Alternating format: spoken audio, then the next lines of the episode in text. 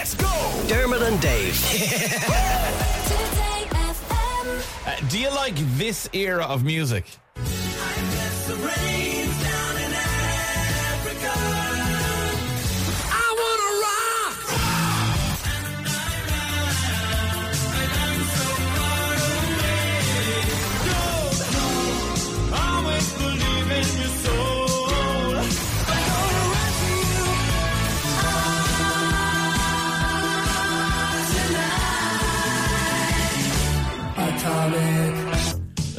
That era, kind of mid 80s, is the soundtrack to the game Grand Theft Auto Vice City. Set in and around Miami and kind of Miami Vice vibes off it. Uh, but the music is so iconic in it that it's been turned into some kind of a night out. So to explain all about it, David Kozak joins us from Demars Entertainment to explain everything to us. David, what's going on? How are you? How's it going, lads? Thanks for having me on the show. Not at all. Thanks for coming on and explaining this to us. So, like in the game in Grand Theft Auto Vice City, there are radio stations on in the cars when you're driving around and stuff and completing your terrible criminal missions and all the rest. But uh, but the the the kind of the radio stations became iconic because they just play this class '80s music.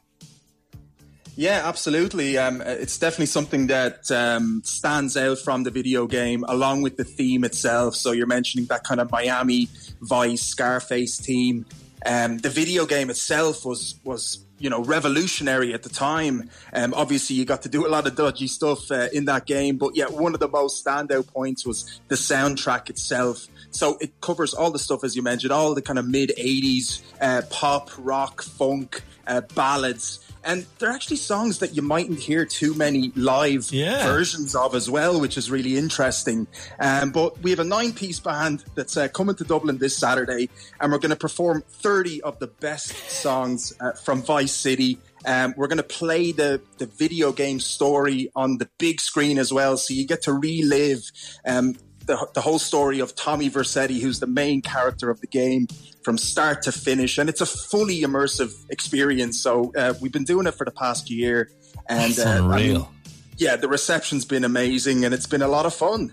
So And I think because, you know, when these games came out in the early noughties, you know, for the that's 20 years of, of people associating this game with different parts of their life. So there's a huge nostalgia factor for people as well, isn't there? As well as the nostalgia for uh, great music of the 80s.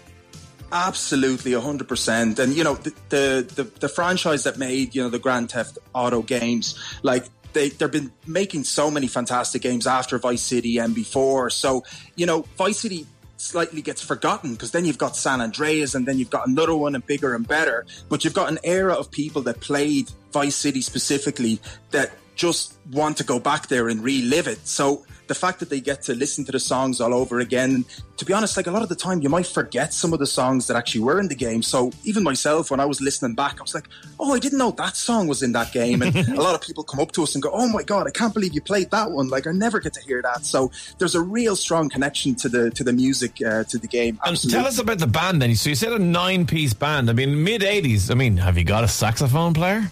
Of course we do. Yes. okay, but who else then? What, what are other uh, musicians are in the band then? Right, yeah. So we've got two keyboard players. Yeah, very So important. You need that for the 80s. Yeah. Um, obviously, in the 80s, you know, so much music uh, production development happened in the studio, and uh, musicians just loved throwing a lot of stuff into their music because it was available.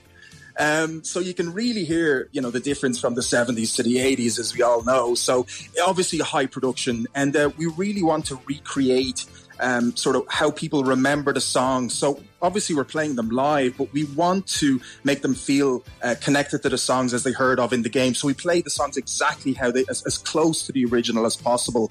That's why we have such a big band. So yeah, saxophone is a must. Um, we also have a male singer, female singer, because we've got a lot of great uh, female Yeah. uh, songs as well in there.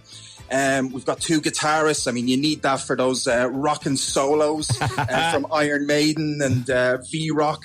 Uh, so uh, yeah, and we've got five back. Everybody pretty much sings in the band because you know Class. singing Africa Toto or Your Love by the Outfield. You, you've got a lot of backing vocals in songs like Yeah. that. So well, best of luck singing Toto because we, we tried that in our terrible band dynamics, and oh my god! In fact, it was so bad we played clips of it on the air. Yeah, we have no shame. No one can reach Yeah. those notes. Um, what about the cheesy DJs from these in-game radio stations? I mean, do you do you need a couple of voices on the night? And absolutely, yeah, Dermot. I, I hear you're moving away from Today FM. So if you're looking for an extra side job, uh, there's definitely an opening for yourself. yeah, well, I can be a gun for hire now for these kinds of events. You see. Absolutely, yeah, but we do. Funny, funny you mentioned we do play uh, in between the songs. We do play clips from the DJs, so the host from the radio stations. Brilliant. We've got Fernando, we've got Lazlow, and we've got DJ Toni from Flash FM. So we, we kind of play that, and we also play the commercials. So I don't know if you guys might remember like some of the crazy commercials that were in between the songs. So like complete the look or. Uh,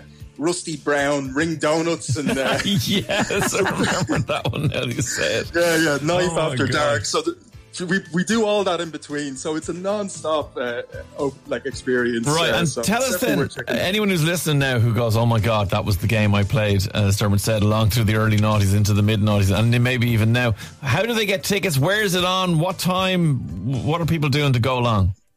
Yeah, absolutely. So it's this Saturday. It's on the 12th of August in the Grand Social.